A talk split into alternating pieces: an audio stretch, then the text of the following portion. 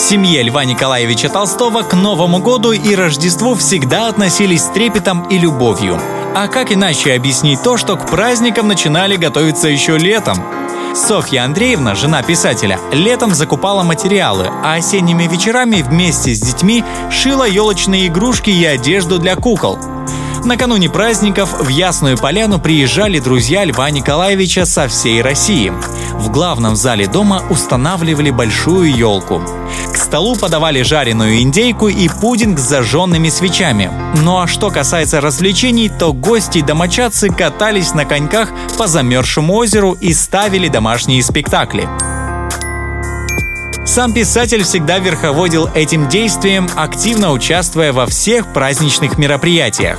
Но что еще удивительней, он приглашал в дом крестьянских детей и задаривал их подарками. Глаза простых мальчишек и девчонок горели, когда им дарили сладости, фрукты и кукол, тех самых, что сшила Софья Андреевна. И это были незабываемые моменты. Ведь, как известно, Новый год — это время чудес, в том числе и тех, что мы творим своими руками.